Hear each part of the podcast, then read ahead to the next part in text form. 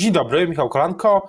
Rzecz o polityce. Państwa i moim gościem jest y, dzisiaj Adam Niedzielski, minister zdrowia. Dzień dobry. Dzień dobry panie redaktorze, dzień dobry państwu, witam serdecznie.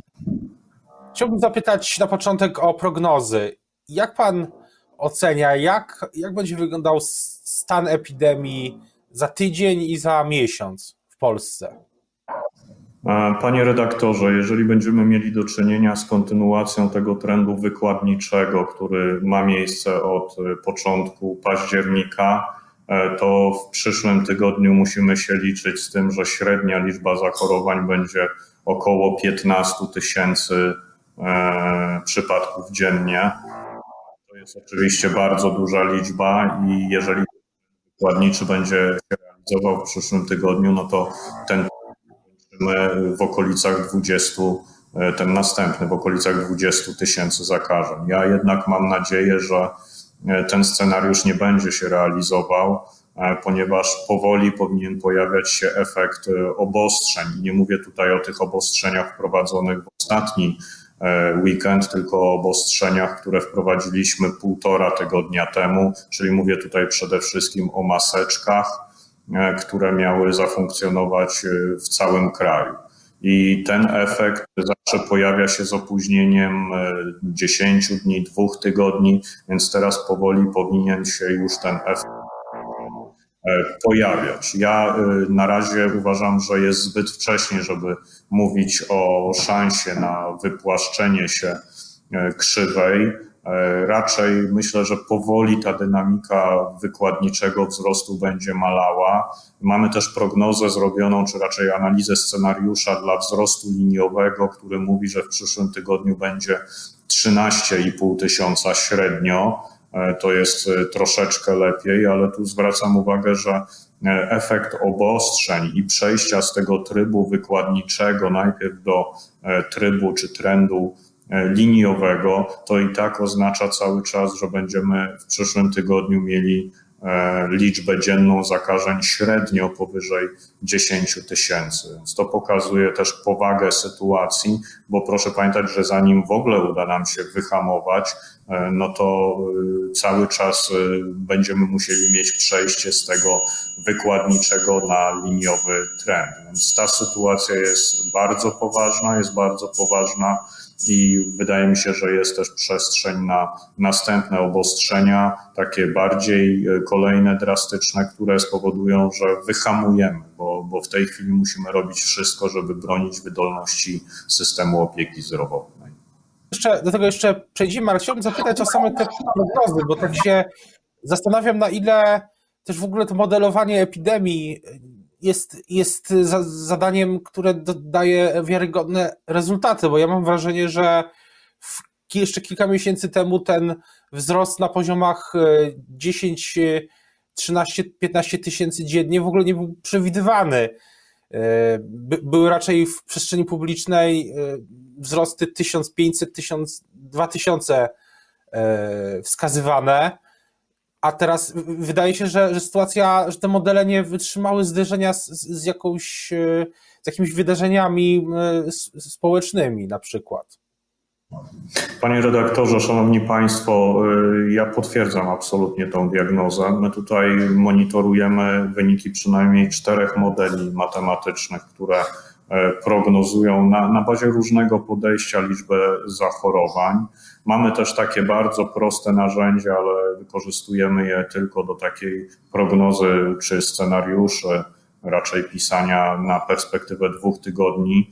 E, I te liczby, o których mówiłem przed chwilą, właśnie pochodzą z tego krótkookresowego modelu, bo niestety te modele długookresowe, żaden z nich, żaden, podkreślam, nie przewiduje w dobry sposób ani przyspieszenia, czyli zmiany tego charakteru pandemii, który nastąpił na początku października. Nikt, żaden z tych modeli tego nie przewidział, ani też te modele dobrze nie przewidują e, punktów przesilenia, które dotyczą zmiany trendu na lepszy, na łagodniejszy.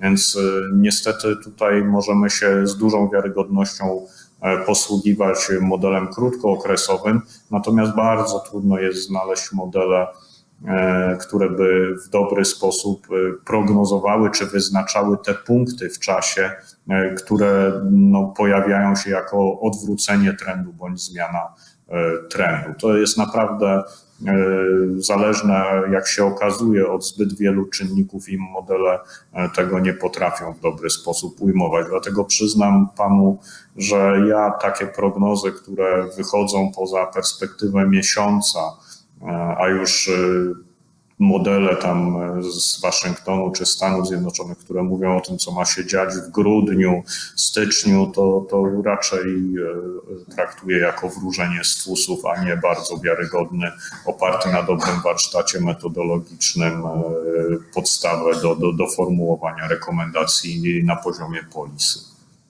A czy jest, a czy jest jakiś, e, czy jest jakaś analiza, która, czy Państwo macie przekonanie, co spowodowało ten wzrost, bo w tej powszechnej dyskusji mówi się o szkołach. Tak, tak, absolutnie ja, ja podzielam ten pogląd.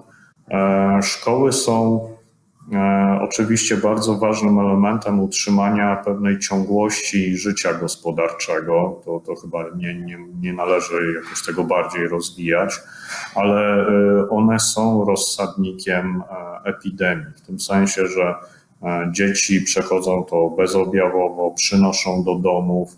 E, to nie jest tylko hipoteza, bo jak porównamy sobie charakter pandemii na początku, mówię tu o okresie wiosenno-letnim, a tym, co się dzieje teraz, to e, na początku mieliśmy ogniska. Ogniska takie jak kopalnie, jak DPS-y, to one przede wszystkim stanowiły o tej ostatecznej dziennej liczbie zakażeń.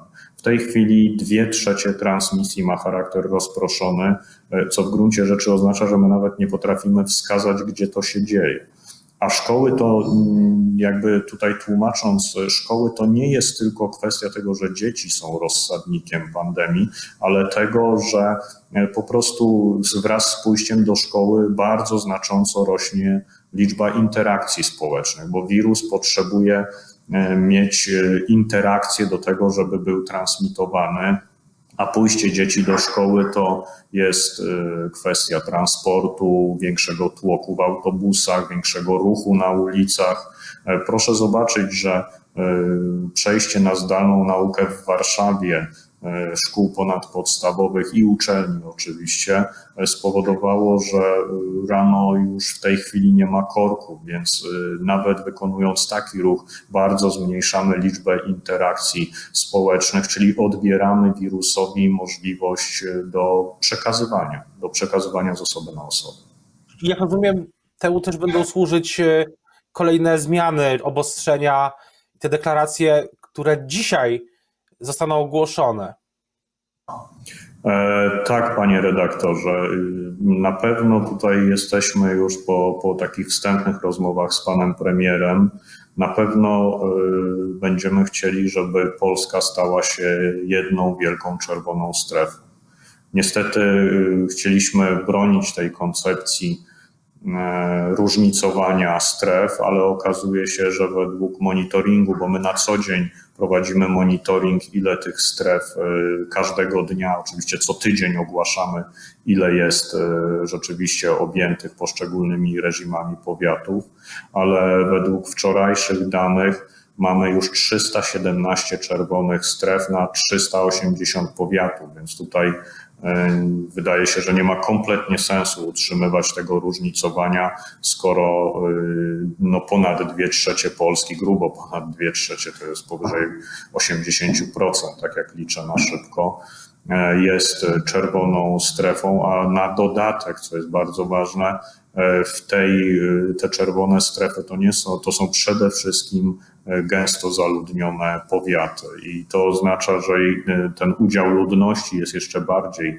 większy niż udział e, czerwonych stref w ogólnej liczbie powiatów. Więc na pewno tutaj e, będziemy chcieli rozszerzyć na cały kraj strefę czerwoną, oczywiście ze wszystkimi obostrzeniami, które w tej chwili dla strefy czerwonej są ale dodatkowo też e, chcemy e, wejść w te wyższe klasy szkół podstawowych, e, zadecydować o przejściu na rozwiązanie zdalne.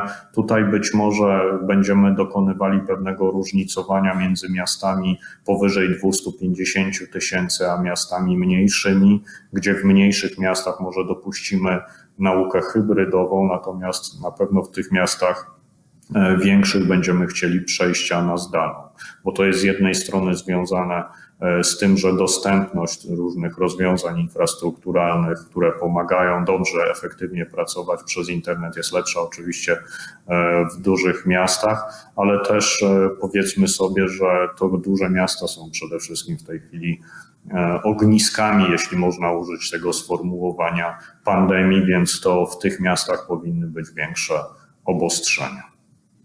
A czy, mm, czy szykują się, myśli pan, że będą obostrzenia daleko, dalej idące, jeśli chodzi o kulturę, gastronomię i, i, i tak dalej? To, to też jest na stole? Panie redaktorze, tak naprawdę na stole jest pełny katalog i my z tego katalogu wybieramy w zależności od rozwoju e, scenariusza.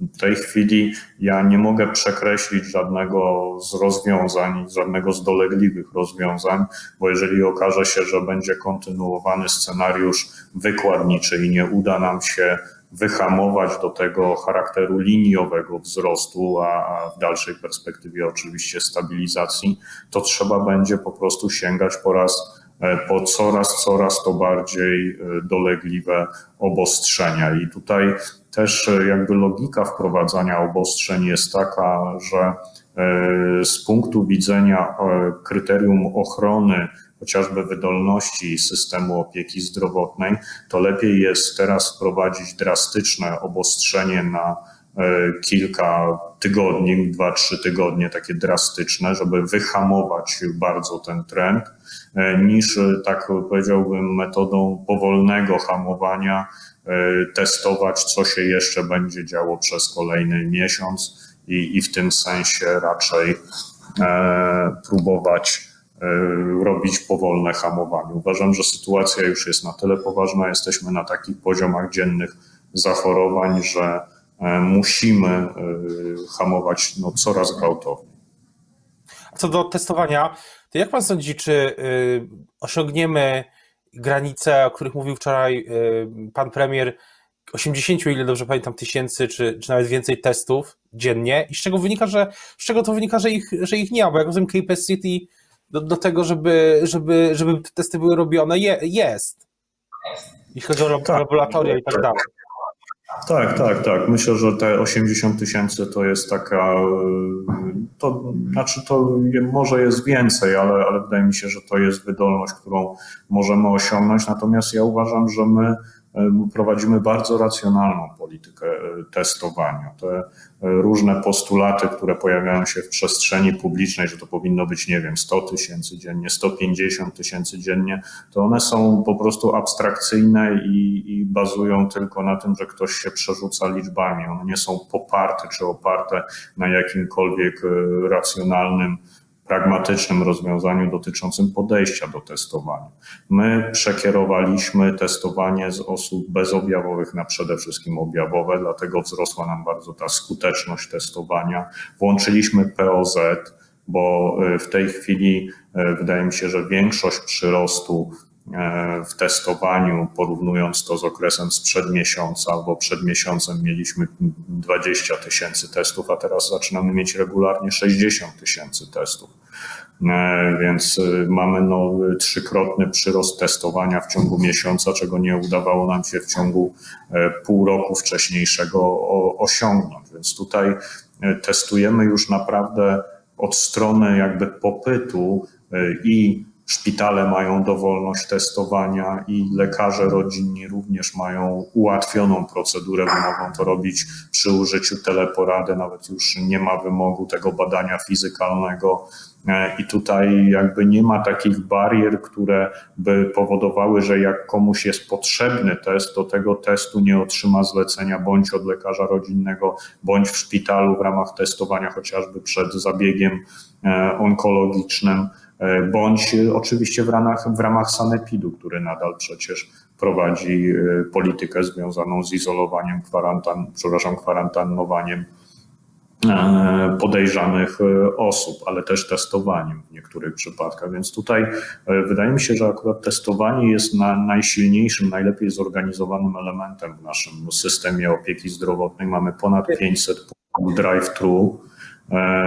I, I, wydaje się, że to działa. Oczywiście kolejki się pojawiają, ale ja też chciałem przy tej okazji powiedzieć, że Szanowni Państwo, nie da się przejść przez pandemię w ciągłej strefie komfortu i poczekanie w kolejce e, no niestety e, będzie konieczne, a na pewno my robimy wszystko, żeby te kolejki były mniejsze, bo ta liczba e, punktów drive-thru rośnie, rośnie też dostępność w sensie godzinowym poszczególnych punktów. Zaangażowaliśmy wojsko, wojska terytorialnej obrony. To jest naprawdę skomasowana akcja całego państwa E, no wszystkie ręce na pokład, tak jak mówię. Co do, co do, co do jeszcze jest pytanie co do szpitali tymczasowych. Kiedy one zaczną działać? To jest, jaki jest e, harmonogram tych, e, tych, tych no, działania, tych rozpoczęcia działalności tych, tych szpitali? Czy nie martwi, się ta, nie, nie martwi się pan, że nie będzie miał kto, kto leczyć? Bo tak jak pan słusznie zauważał, to nie łóżka leczą, no ale z drugiej strony, czy, czy w ogóle jest jeszcze E, potencjał ludzki e, w tej chwili, żeby, żeby te kilkanaście, kilkadziesiąt tysięcy nie wiem, miejsc e, miało opiekę.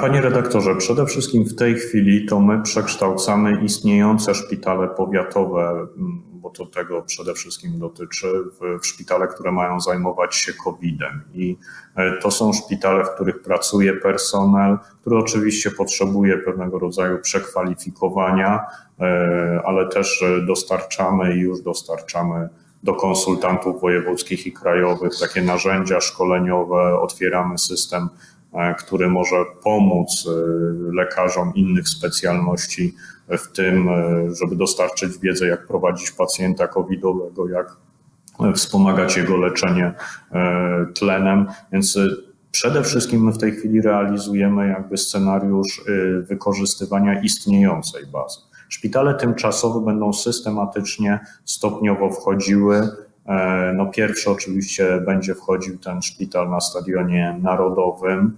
E, tutaj będziemy też włączali, jeśli chodzi o kolejność, no tak jak wygląda zachorowalność w kraju. No, mamy trzy województwa, e, które dominują ostatnimi czasy w liczbie zakażeń, czyli Mazowsze, czyli Małopolska, to jest bardzo E, ważny region, e, jeśli chodzi o, o, właśnie środki walki z pandemią, które powinny być zwiększane.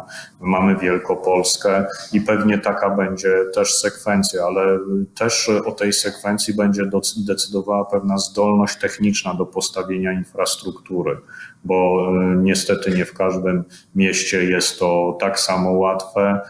W niektórych miastach są gotowe miejsca, gdzie ta łatwość y, opracowania i od strony architektonicznej, ale też od strony jakby bezpieczeństwa rozwiązań zasilających tlenem i tak dalej jest różna, po prostu jest różna. E, I to też będzie decydowało. E, także te przyrosty łóżek, to przede wszystkim, które teraz będą się pojawiały, to one będą pojawiały się z przekształcania szpitali powiatowych, wykorzystywania dużych intern szpitali wojewódzkich, e, a w perspektywie E, najwcześniej tygodnia, ale potem dwóch, trzech będą się włączały te szpitale tymczasowe, bo one mają być, tak jak zresztą pan premier mówił we wczorajszym wystąpieniu, kolejną linią obrony. My na razie jesteśmy na tej linii obrony, która wykorzystuje bieżącą infrastrukturę i jesteśmy w sensie powiększania tej dostępności łóżek no, o krok przed pandemią, bo jednak mamy te powiększenia dzienne rzędu E, tysiąc e, łóżek, a, a zapotrzebowanie na łóżka na razie nie rośnie w takim tempie e, tysiąc łóżek dziennie. Ale właśnie jedna rzecz, wracając do też Pana przemówienia wczoraj, mówił Pan o tych 20-30% pacjentów, którzy są kierowani, którzy trafiają do szpitala i jakiś procent z nich trafia na intensywną terapię, ale czy to nie jest tak, że te liczby pokazują, że my nie wychwytujemy tylu przypadków, ile trzeba, bo, y, matemat, bo te dane, które są o koronawirusie, pokazują, że on jest y, przychodzi ciężko go znacznie mniejsza liczba osób niż 20-30% y, wymagających hospitalizacji. Czy, czy, czy to nie jest tak, że to, o czym Pan mówił wczoraj, to pokazuje, że jest, znamy tylko pewien czubek góry lodowej? E, znaczy ja, ja tak nie uważam, to znaczy ja, ja tutaj nie chciałbym się spierać, bo, bo to są takie hipotezy, które każdy może formułować. Ja nie mam tutaj dowodów na, na to wszystko. Natomiast ja jak patrzę na e, dane dotyczące właśnie procentu przyjmowanych osób do e, szpitali w stosunku do badań, które prowadzimy, to w tej chwili ten procent w tej chwili wynosi poniżej 20. E, wcześniej, na początku pandemii, on wynosił aż 60%, panie redaktorze.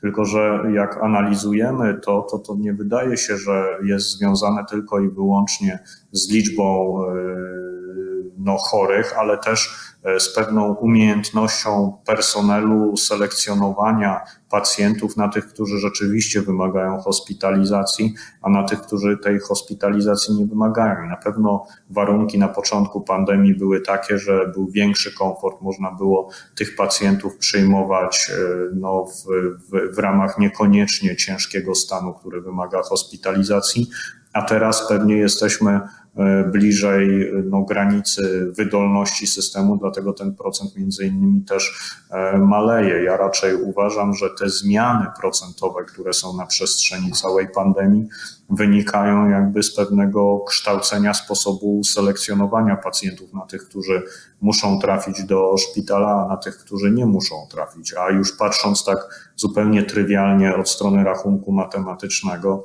to jeżeli przyjmujemy 20% przy tak dużej liczbie, e, no to wydaje się, że po prostu my właśnie zwiększyliśmy skuteczność testowania, bo wychwytujemy więcej tych bezobjawowych, e, których wcześniej nie wychwytywaliśmy i stąd ten procent jest e, taki, a nie inny, bo jeśli przyjąć, że te reguły się nie zmieniły, no to po prostu mamy więcej wychwyconych pacjentów bezobjawowych.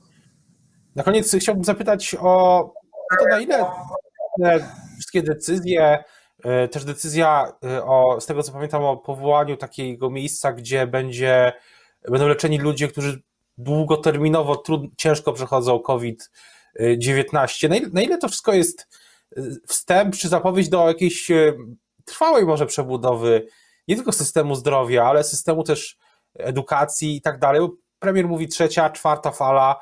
Jak rozumiem, mogą być kolejne cykle przez najbliższy rok, dwa trzy, czy, czy rząd myśli, jak trwale pewne, nazwijmy to, systemy na całej skali całego kraju przebudować?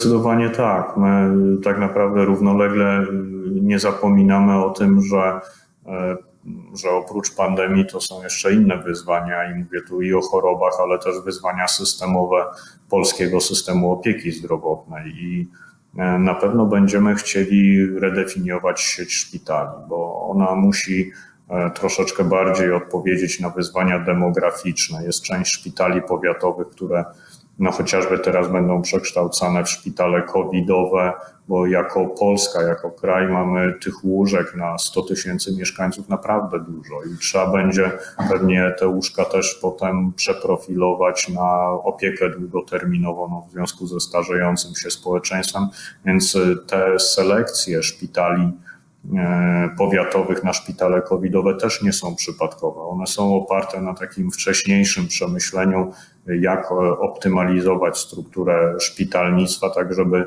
e, szpitale no, chociażby nie konkurowały ze sobą lokalnie, jak są położone w odległości 10 kilometrów, bo są takie przypadki między powiatami, tylko żeby je profilować w ten sposób, że jeden szpital ma charakter zabiegowy, a inny zajmuje się opieką długoterminową na zasadzie ZOL-u, czyli tego zakładu opiekuńczo-leczniczego dla, dla osób starszych, dla osób, które wymagają takiej stałej opieki właśnie medycznej.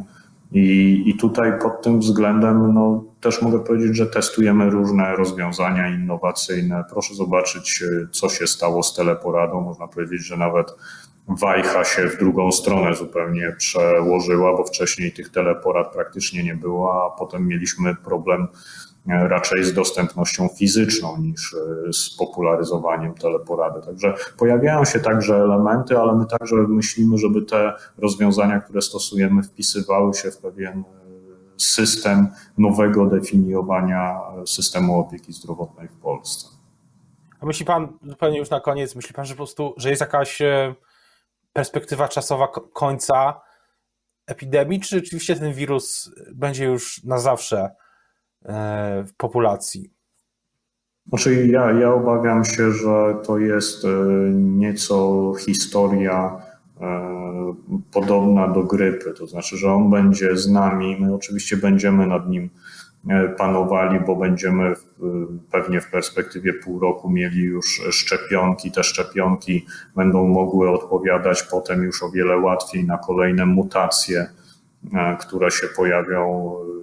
No, mówię tu o koronawirusie, e, więc generalnie to też musimy się trochę nauczyć żyć z tym, tak jak nauczyliśmy się żyć z grypą.